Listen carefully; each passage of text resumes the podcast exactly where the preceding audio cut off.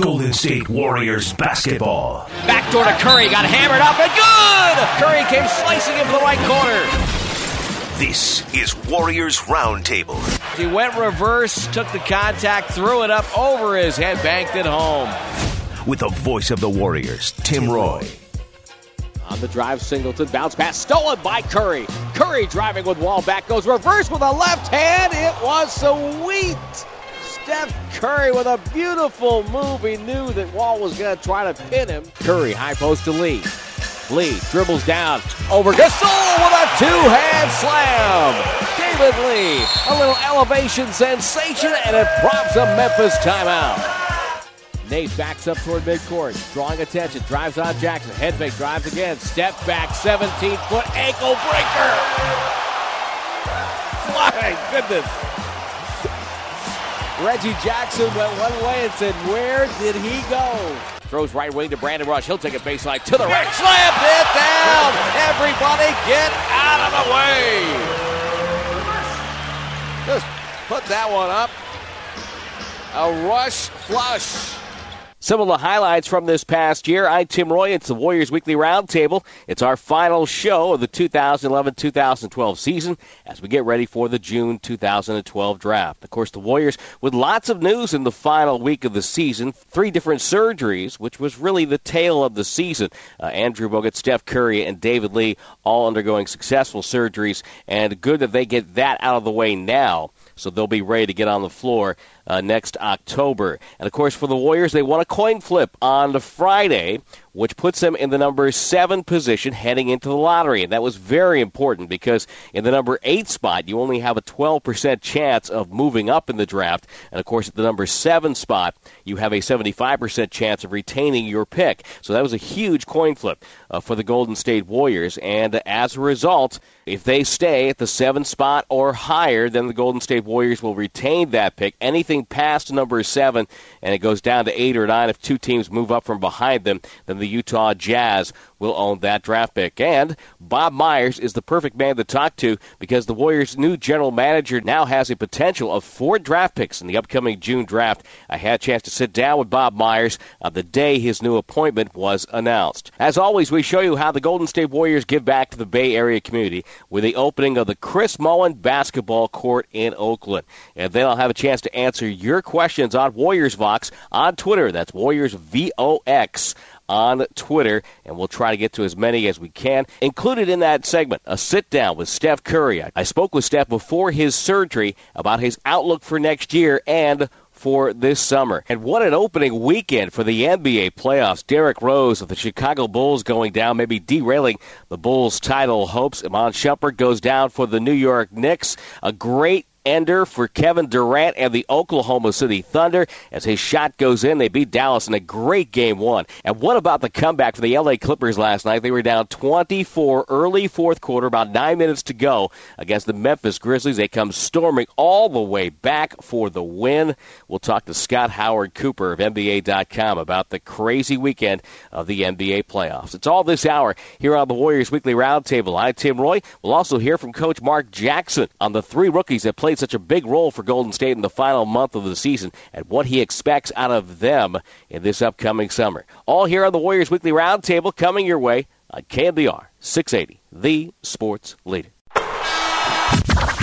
Chest pass to Lee, right corner, good fake, baseline, over the head slam for David Lee. We now continue with more of Warriors Roundtable.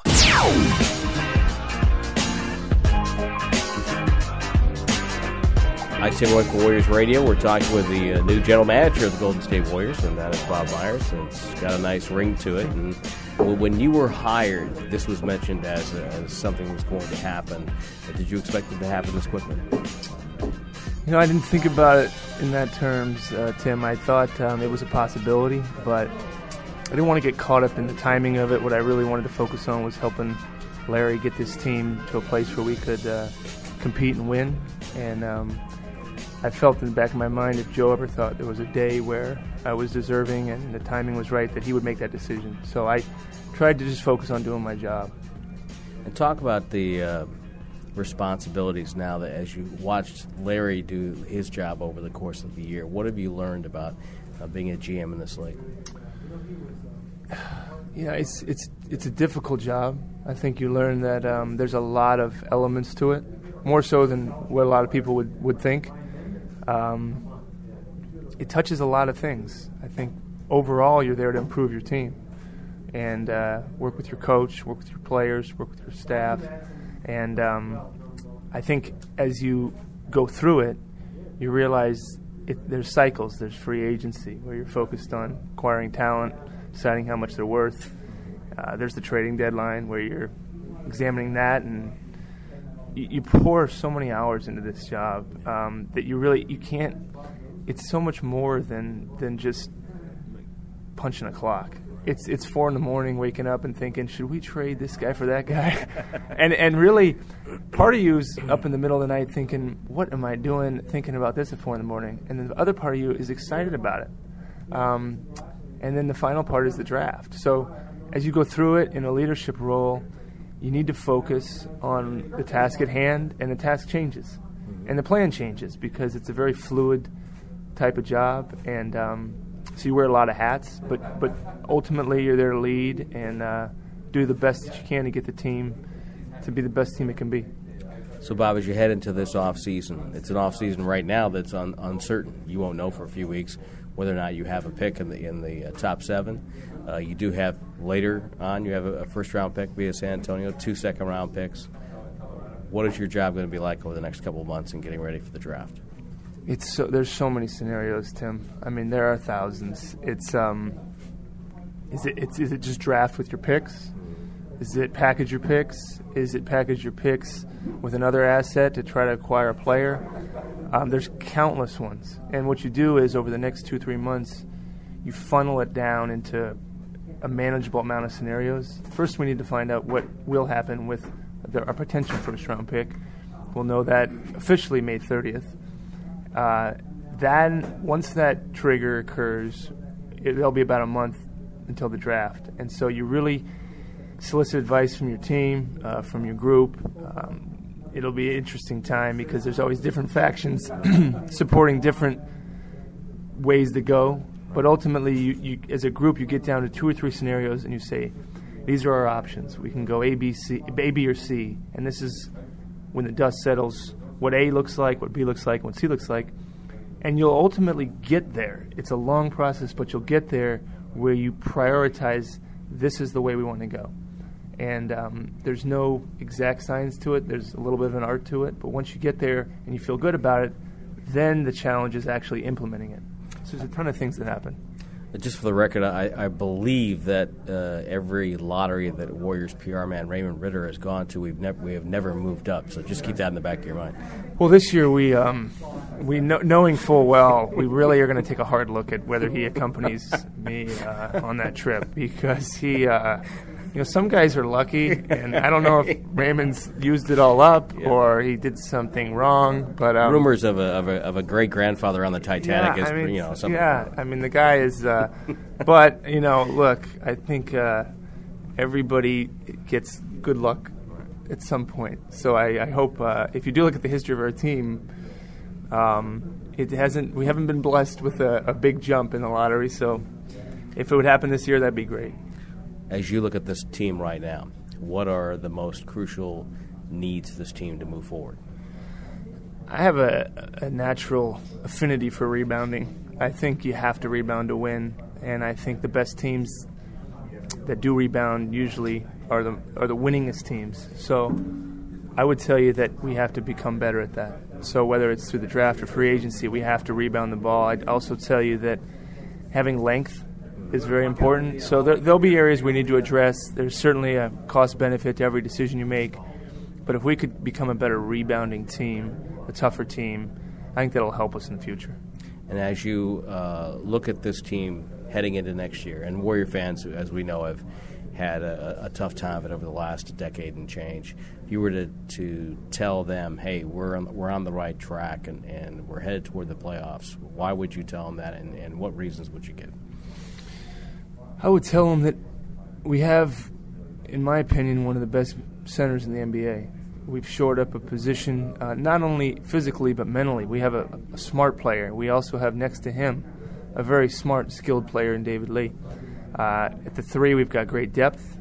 Uh, we'd like to keep Brandon Rush. Uh, at the two, we have a young rookie who's growing before our eyes. And at the point guard, it's not a question of his ability, it's a question of his health. And we think we're taking all the necessary steps to get him right. And I believe he will get right. And we believe he will get right. So if you just line up that group, you have to feel confident that it's young, it's smart, it's a high character group, and it's a group that can be successful. Talk a little bit about now you've been on the job, you've worked with Joe Lacob in the ownership group for the year. You know, what, what does that add to your level of excitement? I can't put it in words, Tim. I'm, I'm thrilled. I think um, to have the backing of an owner like Joe Lacob, Peter Guber, our ownership group, you can't ask for anything more. I think you really can't. If you're in a position where you're making decisions for an organization, you cannot ask for more support financially um, than they've given. So it's it's thrilling. All the tools to be successful are there. We don't feel like we're handicapped in any way. We've got a great city. We've got a great fan base, and um, everything's in place for this team to be successful. There's no reason why we shouldn't be. Final question for you in this go round. Uh, all of us dream about being an NBA player, taking shots in the, in the driveway, and then we all get a little older, and most of us don't make the league, and, and we all then automatically become general managers, whether it be of our favorite team or of every team around the, the NBA. Did you ever envision this day when you were getting shots up in the driveway or at Pauley Pavilion or wherever? No, I didn't. I would tell you this. The thing I knew as a kid that was that I loved basketball. I just love the game, and so to get a chance to work for the team that was my first exposure to the game on a professional level is uh, beyond words, and uh, it's not a dream I could have conceived. Um, but I just I just love being around the game. It's I, I at any level. If I'm driving on the street and I pass a hoop on a driveway, I look and see if anybody's shooting. If I if there's a game on TV, if there's a high school game, college, pro, pickup, um, it's uh, it's in my blood. So to be in this position and, and hoping to get this team going in the right direction is just uh, it, it is a dream come true, but one I was afraid to dream. It was a dream I didn't think I could ever realize. Congratulations on the job and, and uh, best of luck. Thanks, Tim. Appreciate it. So the task ahead for Warriors' new general manager, Bob Myers. Four draft picks potentially in the 2012 NBA draft. He's already been quoted as saying that if the Warriors secure that number seven pick, they'll probably be making some kind of a deal uh, during that draft. Hey, don't forget, you can secure the best remaining lower level seat locations for the upcoming season of Warriors basketball with Warriors season tickets. Guarantee your seats tonight by calling 1 888 GSW Hoop and pressing option number 1.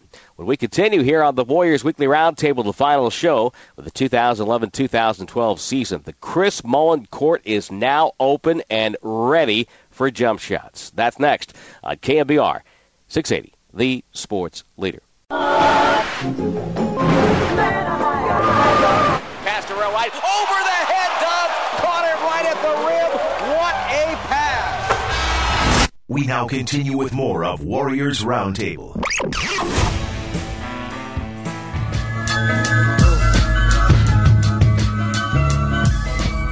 The Golden State Warriors continue to give back to the Bay Area community, and the latest effort was the unveiling of the Chris Mullin Court at the Arroyo Viejo Recreation Center in Oakland. The Hall of Famer was on hand along with Oakland Mayor Jean Quan and our own Jim Barnett. The Golden State Warriors Community Foundation, in conjunction with PG&E and the Good Tidings Foundation, refurbished the basketball courts at Arroyo Viejo as part of the team's Making Hoops program. The Good Tidings Foundation has now refurbished 45 courts throughout the Bay Area and 13 in the city of Oakland since 1996. And who better to name a basketball court after than the guy that still loves to get some shots up, and that's our own Chris Mullin.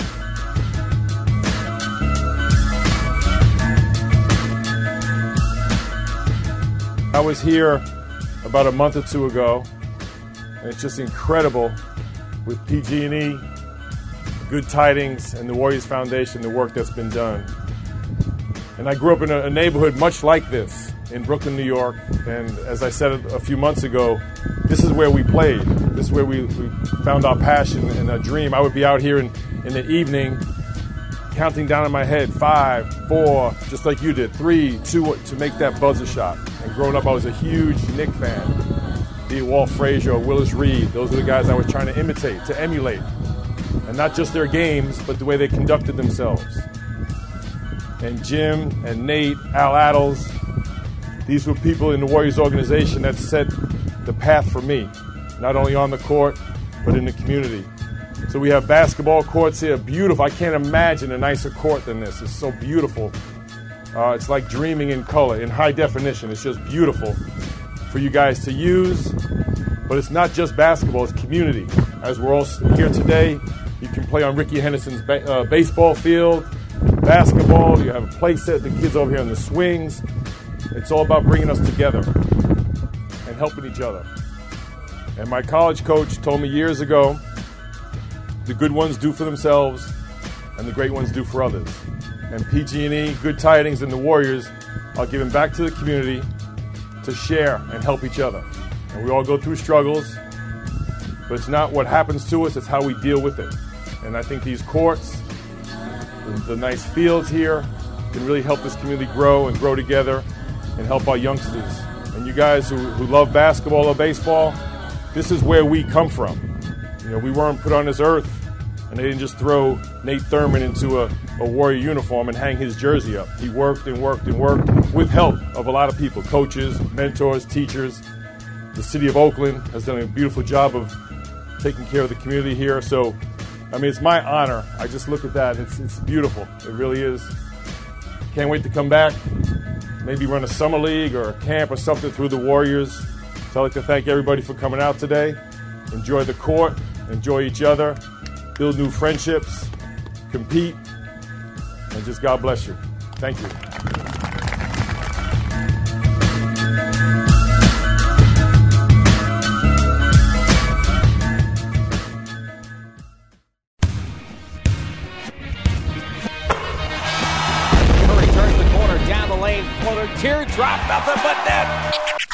We now continue with more of Warriors Roundtable. Time now to answer your questions on Twitter at WarriorsVox. It was my first full season on Twitter, and I hope you enjoyed it as much as I did. And uh, please give us some suggestions at WarriorsVox, Warriors VOX, as to how better to use Twitter in the future to help meet your Golden State Warrior needs. But we've been answering your questions all year long at Warriors Vox and hashtag Ask Tim. So let's get right to the questions. It's going to be a busy offseason for the Golden State Warriors, and uh, Pinco wants to know, with both under contract, where do Dorell Wright and Richard Jefferson fit in next year? Is Wright going to get squeezed out? Well, you know, certainly it's always good to have an abundance of talent, and you use contracts sort of like chips. And I think the Warriors now have assets that they can move to help shore up other places, if you will. And with Brandon Rush there, there's certainly a number of guys who can play the three position. That's an area that the Warriors have, I think, taken care of right now. So don't be surprised if something happens there, not because the Warriors don't like any of those players, but simply because you have so many people there that you might be able to move one to build up another slot. So it's certainly just the way the NBA works. It's not, not a, a like or dislike.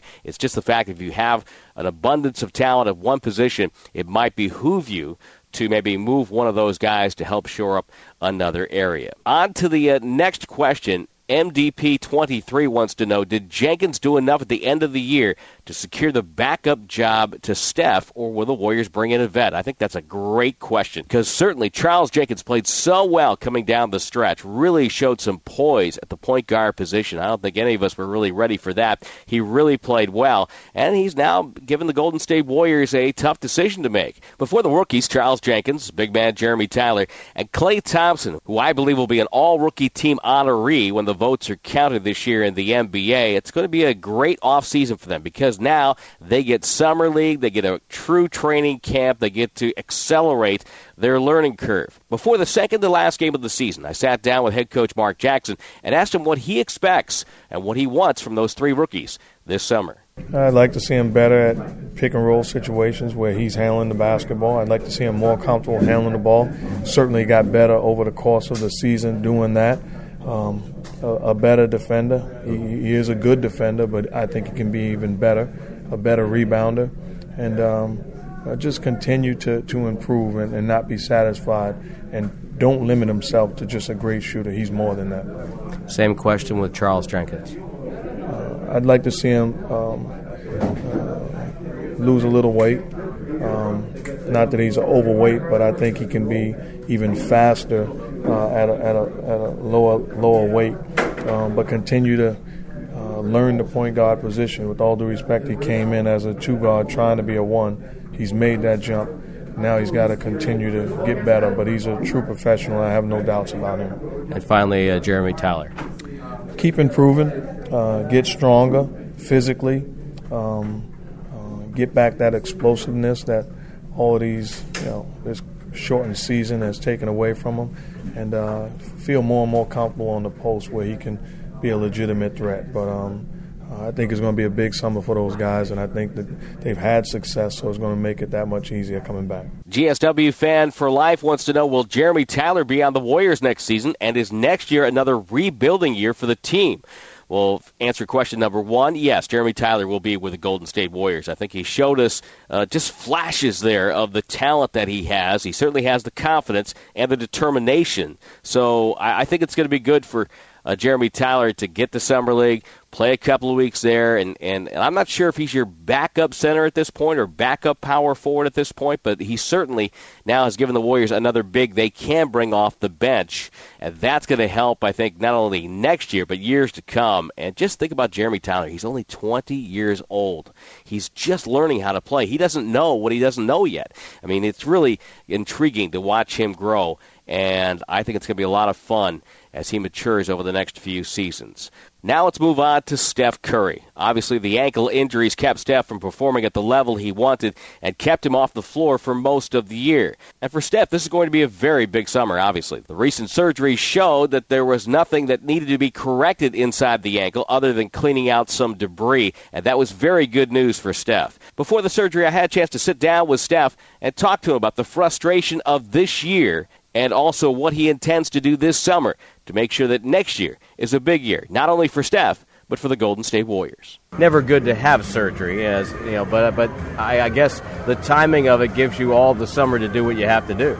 Yeah, I mean nobody likes to go under the knife if they can't can avoid it at all costs. So we've uh, handled the, the, process pretty well. I think, given the time to rehab and, and heal and trying to get back on the floor, but you know the, the, schedule the way it was, not have enough time to do that. So going back to the drawing board, um, you know, just going to get a clean out of all, all the injuries I've had with the right ankle. So uh, hopefully that'll it'll be a pretty pretty minor surgery and, uh, be ready for October. So where are you with the rehab right now? The past five weeks has just been about trying to get it pain free. Um, there's still a little bit of swelling, a little uh, soreness and tightness. So right now it's just uh, you know letting the doctor do his do his job and and uh, go in and uh, you know clean it out and patch it back up and get back to more rehab uh, so that I can take advantage of the summer, uh, work on my game and get ready for next year. And obviously, you know this will give you the the entire summer to work. But I, I have to ask you how how frustrating are you right now?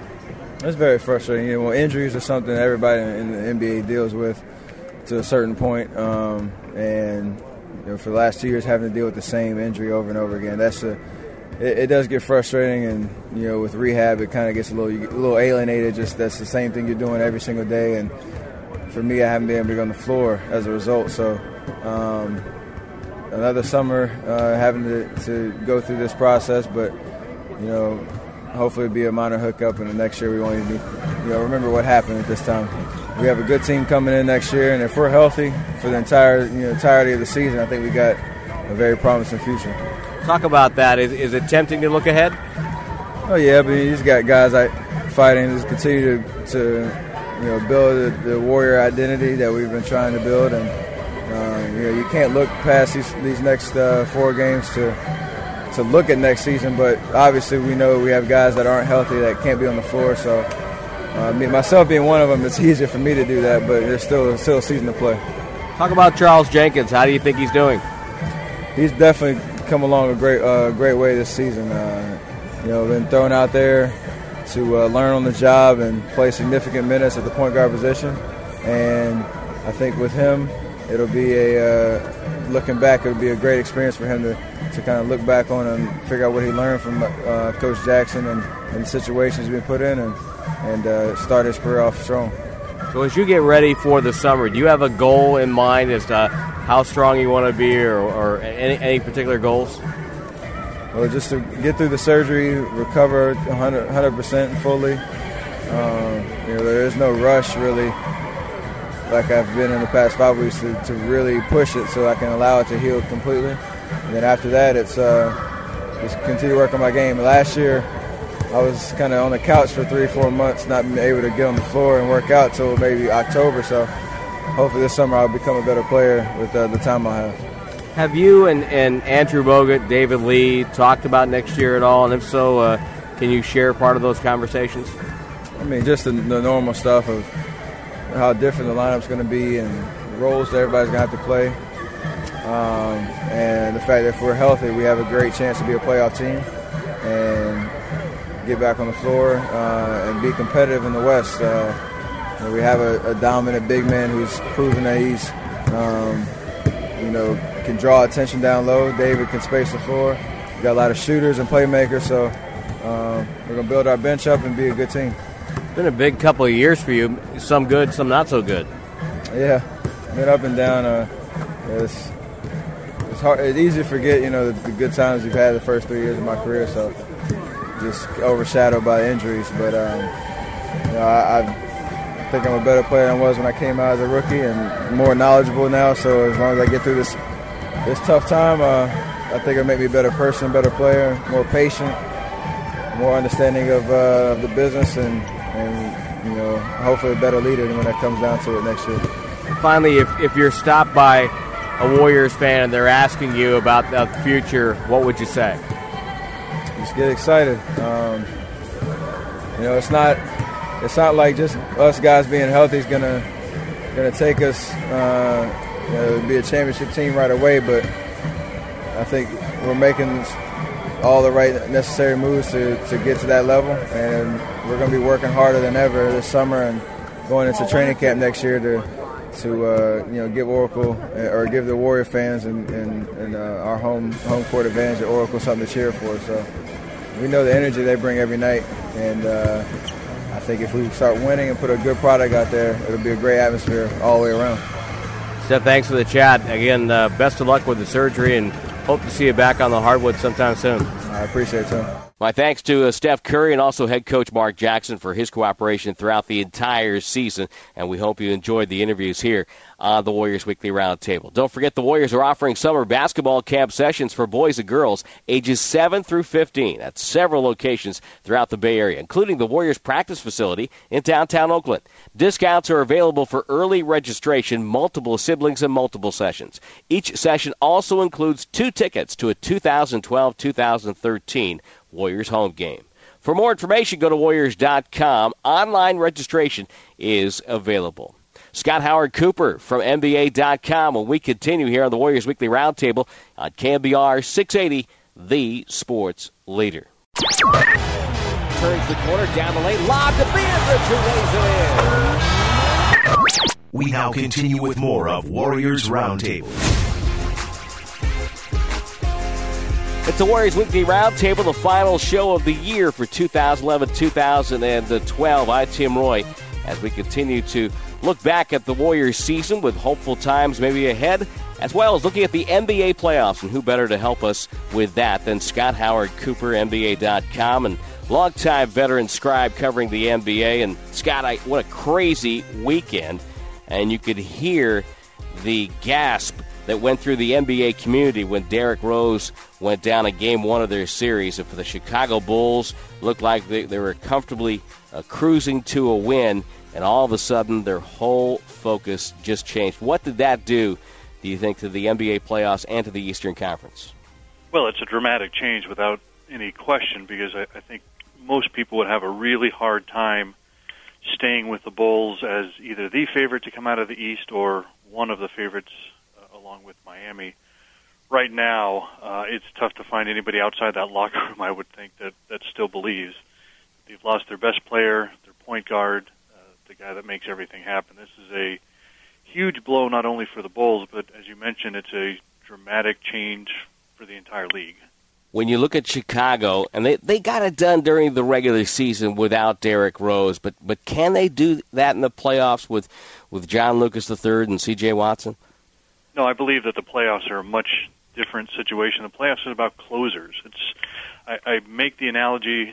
Uh, it's similar to what the Nuggets went through a few years ago, a couple years ago after they traded Carmelo Anthony. They continued to play well. Everybody got their hopes up. Then they got to the playoffs and just couldn't sustain it. Uh, the playoffs are much different when you have a lot more time to prepare for an opponent, uh, a lot more time to dissect what you want to do against the other team, how to handle certain situations, how to handle players.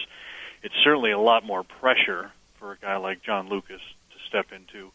I I think it's a, a much different situation than what the Bulls went through during the regular season.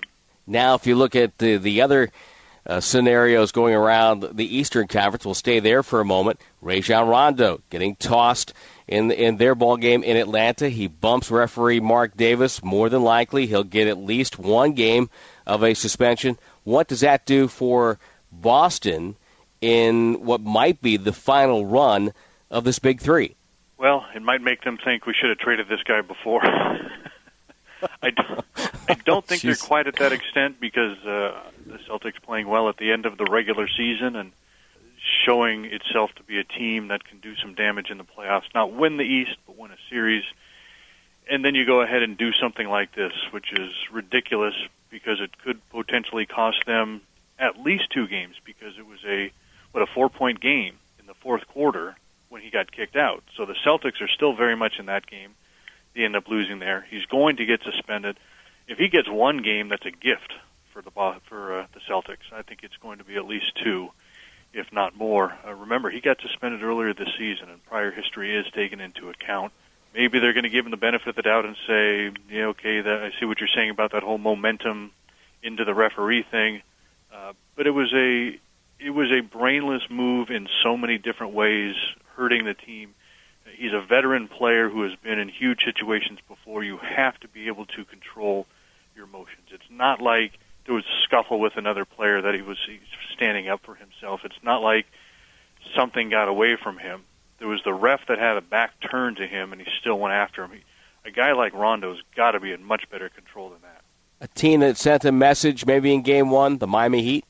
I don't know that it was any more of a message than they've been sending for much of the season. I, I think for a lot of the last several months, we've been seeing a different group than we saw last season and, and even at the end of last season in the playoffs when they lost.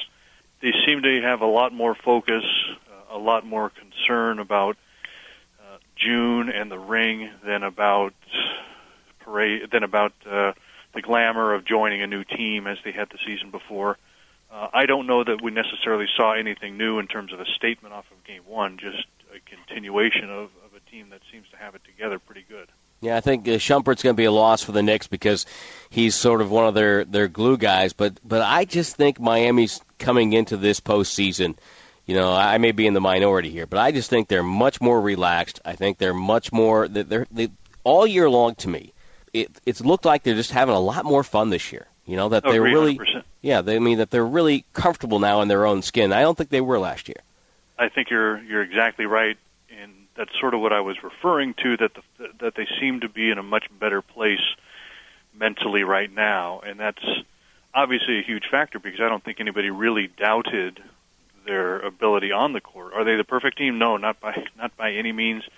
There are obviously some big questions inside, and uh, and what are you going to get from your bigs on a regular basis? And they're relying on some players that a lot of teams wouldn't necessarily want to feel comfortable relying on but there's no perfect team out there. Everybody's got some flaw, and uh, right now, I would think Miami is clearly the favorite in the East. Again, going back to the Derrick Rose injury, and certainly if you were to, to pick them right now to say they're the they're the favorites to win the championship, some people might disagree with you, but nobody could say that's a ridiculous call. This is a team that that certainly has championship capability. Now, the Orlando Magic, are they just finally happy to not have to answer any questions about the Dwight? so they got nice and relaxed to out and play well? There's something to be said for that. Not so much just the not answering questions, but there was a lot of pressure that fell off as soon as uh, his injury, because then it became uh, not only was there not a circus around with the, the traveling Dwight show and, and the constant stream of questions. But then it became nobody really expected them to even win a series, and to not have to, you know, face all those those doubts sometimes is a good thing. And they play like a team that was relaxed, that nobody expected to do much, and uh, they can come up and bite you like that. Scott Howard Cooper of NBA.com, our, our guest. Let's go to the Western Conference. Uh, boy, Andrew Bynum was impressive, uh, though. You know, I think Denver needed to recognize after a while that he was there. Uh, but you know, what was surprising to me that's the first triple double by the Lakers in a playoff game since Magic Johnson, in 1991. Wow, surprised me as well. Uh, I wasn't aware of that until I saw the stat. You would have thought through the years they have had one or two good players since Magic left. So statistically, it, it was a, a unique situation. It was a tremendous showing. I think defensively, obviously more than anything, but offensively, he didn't come close to showing how good he can be. That's that's one of the interesting aspects coming out of the game is everybody was talking about how good he was, and he could still be even better because most of his work on offense, the ball was right at the rim, either a little bit of a, a lob from a teammate, a chip shot lob, offensive rebound, something like that. It's not like he had to do any real moves. He certainly by no means is going to get 10 blocks a game. He's not even going to continue to get five or six blocks a game. If you're going to get three from him, you're going to be very happy. But this is right now. I think there's a lot of people walking around Lakers front office, sort of shaking their heads and saying, "Yeah, this is we always believed could happen when he gets himself in a right frame of mind." And, and you know as well as anybody because one of his big moments was in Golden State when he mm-hmm. decided to audition for the three-point shootout all of a sudden. yes, and that's the flip side. So when you get rid of that part of Andrew Bynum, the knucklehead factor, and he's just worried and he's focused and he's grounded and he's playing, he's a, a very good player who's only going to get better because although he's in his seventh season, he's still he's still young. You can see the progress from last season to this season, and if he makes another step forward from this season to next season, I don't think anybody would be surprised. So uh, this is a guy that is a can can be a consistent 2010 player going to the future. And if he's going to be defending like that as well as he did yesterday, as as Mike Brown said, that you're looking at a long playoff run if he's going to continue to play like that. You know, it's funny. Uh, he had the 10 block shots, and they say he tied uh, Kareem, Shaquille O'Neal, and Wilt for the uh, 10 blocks, but it, they didn't start keeping blocks until the, the 70s, and you have to wonder that somewhere along the way, Wilt or Russell in the 60s had about a 15 block game somewhere along the way. But I, I just, I just, you know, that's just me. I wanted to talk about this game last night because all of a sudden, you know, the Memphis Grizzlies who were playing superb basketball, all of a sudden just stopped playing and started taking, you know, contested jump shots coming down the stretch, and that just opened the door. And you know, hats off to the Clippers. What a comeback! That was crazy when you started off this interview by talking about the groan that was heard around the league and you transitioned into the Bulls and Derrick Rose getting hurt, I thought you were going to be talking about the Grizzlies because I think there's there's that similar sound coming out of Memphis right now. yes, uh, it's more of a wail coming out of Memphis right now, I think. And around the league, it's yeah. certainly disbelief. I don't know if it's a groan because it's not like anybody's necessarily has a anti-Grizzly factor out there, but an anti-Clipper factor out there as well. But that was one of those historical moments that if the Clippers end up winning the series and maybe even advancing beyond the first round, this will be the moment that will be pointed to for years to come. As you don't get that very often, where you could say, "Here's eight or ten minutes that changed history," and that could be what we were looking at. If nothing else, even if the Clippers lose the series, uh, it's it still was pretty amazing historical on a certain level when you have a comeback like that. And as you said, it was the Grizzlies' offense. It was also the Grizzlies' defense. At some point, you're going to have to start getting out on some of the shooters when a guy like Nick Young's got a hot streak going on. Oh yeah, yeah. I mean, they uh, had, they had a, some wide open it was looks. A, it was a tremendous collapse by Memphis, but I think you had the key point there as well that you have to give credit to the Clippers because they certainly had every reason in the world at some point to just cash it in and say, all right, let's just get through these next eight or ten minutes, and we'll come back strong in game two. And they didn't do that at all. You know, it's funny too. The the what I was thinking last night as I I watched uh, the Clippers celebrate is is kind of on the same thing you were talking about. You know, the, it's the moment, but maybe not for the Clippers, but for the Grizzlies. I mean, that's the kind of loss that haunts teams. you know, that keep that that keeps a team from progressing to where they should be or where they could be, if you will. You know, that that could be. You know, we could look back in three or four years on the Grizzlies and say, you know what, it turned that night. If they win that game, or if they, you know, they cruise in that game and win that series, uh, maybe they go on as a, you know, perennial Western contender for the the conference championship. And if they don't, and things go a little bit sour next year you know, he's, he's, I, I wonder about things. I wonder about those kind of pivotal moments. I think that's proper perspective to have. That we're not really going to know about last night until 10 days from now or two weeks from now because we have to see what it leads to. If Memphis comes back and they win the next four games by 50 points each, then we're, then we're going to have the perspective of, wow, this is a team that really knows how to dig in. They face the adversity and they bounce back. If they lose this series, then we have a completely different perspective, but we still know then what it really meant. That when you're up that big at home, you're playing a team that's been on the road quite a bit, had a bad finish to the regular season, and you still can't close them out, then that tells you something very bad about your team. Let's remember that I think this also goes back to last year as well. When you talk about how fast things turned, it's not just about last night. Remember, this is a team that lost in the playoffs last season and was getting patted on the back for it because nobody expected them to go that far. Right. And the playoffs last season ended with people saying, "Boy, a great showing by the Grizzlies, even though they lost. They didn't have uh, Rudy Gay, and they still had a good performance. What a team heading to the future!" They turned that into a pretty good regular season, and now the playoffs come back, and everybody's saying, "Boy, we've been waiting for this for 11 months. This is our time. We can't wait for the playoffs." And P.S. Watch out for that next step because you're going off a cliff. Those are the real interesting things. I'd be remiss if I didn't ask you about San Antonio because I think the uh, stars are aligning for them this year. I mean, Oklahoma City's very good, and, and I was very impressed with what Dallas did in their game against the Thunder. Uh, those veterans getting it done. But I just, you know, they're, they're when the Spurs are healthy and they've got role players that are giving them something, and you know, the adding Stephen Jackson's going to be a plus for them in the playoffs. Uh, I just think that it might be their year again. That's the interesting thing is it would have been difficult to foresee this in December when the season started because you couldn't have expected Kawhi Leonard to be this well-rounded. I think that they expected he'd he'd defend and give him some rebound, but uh, maybe his offensive game was a, a couple years away. Uh, Gary Neal came back, did not get did not get satisfied with the success he had last season, kind of coming out of nowhere. They acquire Stephen Jackson, they acquire Boris Diaw, uh, they make a few other moves. They're getting some contributions from Danny Green that nobody could have expected. This is a team that, as much as you could say, well, the Spurs are always going to be there, it's still a surprise because of the the reasons they're they're at this point, and not strictly because of Parker, Ginobili, and Duncan.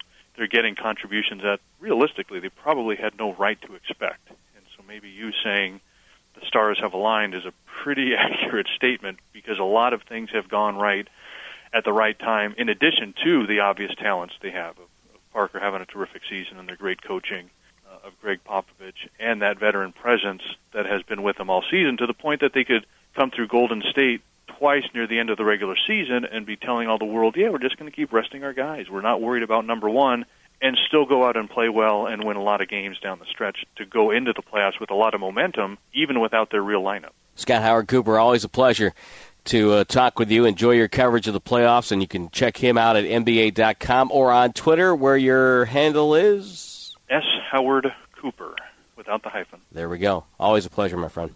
Thank you, Tim.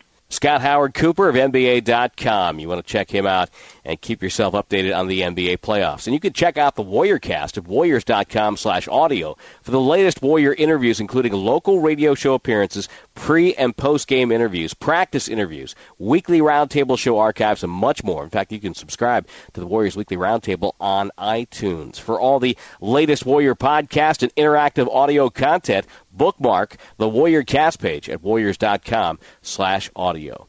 Can it be? Are we down to the final segment of the season on the Warriors Weekly Roundtable? Stay tuned and find out on KNBR 680, the sports leader. I don't believe it! I can't believe You're unbelievable! Unbelievable! We now continue with more of Warriors Roundtable.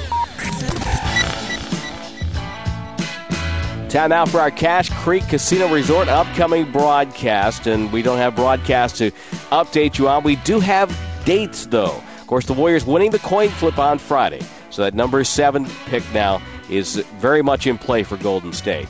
But the lottery, the actual lottery, is on May the 30th. So go to NBA.com and Warriors.com for all the information on the lottery and where you can view that. Again, it's on May the 30th, the NBA lottery. The actual draft is on June 28th. So between now and the lottery, and then between the lottery and the draft, keep it on Warriors.com for the latest interviews, what the Warriors are doing, talking about some of the workouts that they'll be having. Warriors.com will be your place to go to find out all that information. And then on to Summer League in Vegas. You can join R.C. Davis there in Vegas on the July the 9th as the Golden State Warriors will be heading to Summer League. Uh, Jeremy Tyler will be there, Charles Jenkins will be there, and we even hear that Klay Thompson will be there as well. So that'll be a lot of fun if you can get over to Vegas, or of course watch some of the telecast on NBA.com.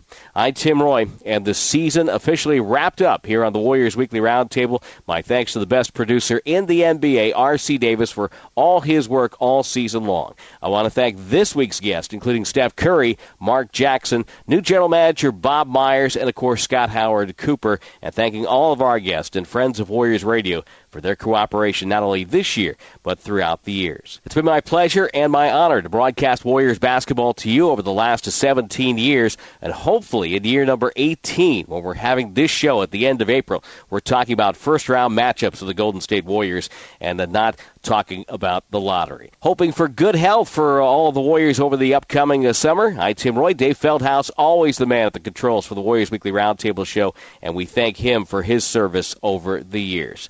I'm Tim Roye, and for our Warriors draft coverage, go to Warriors.com for updates as to how we'll be progressing in covering the 2012 NBA draft. I'm Tim Roye. Thank you for listening for this season of Golden State Warriors basketball. We'll talk to you next year here at KNBR 680, the sports leader, and the Golden State Warriors radio network. Stay tuned. ESPN Radio is on the way. Golden State Warriors basketball. Lee drop step up and over Howard. It's good. For tickets, go to warriors.com or call 1 888 GSW Hoop.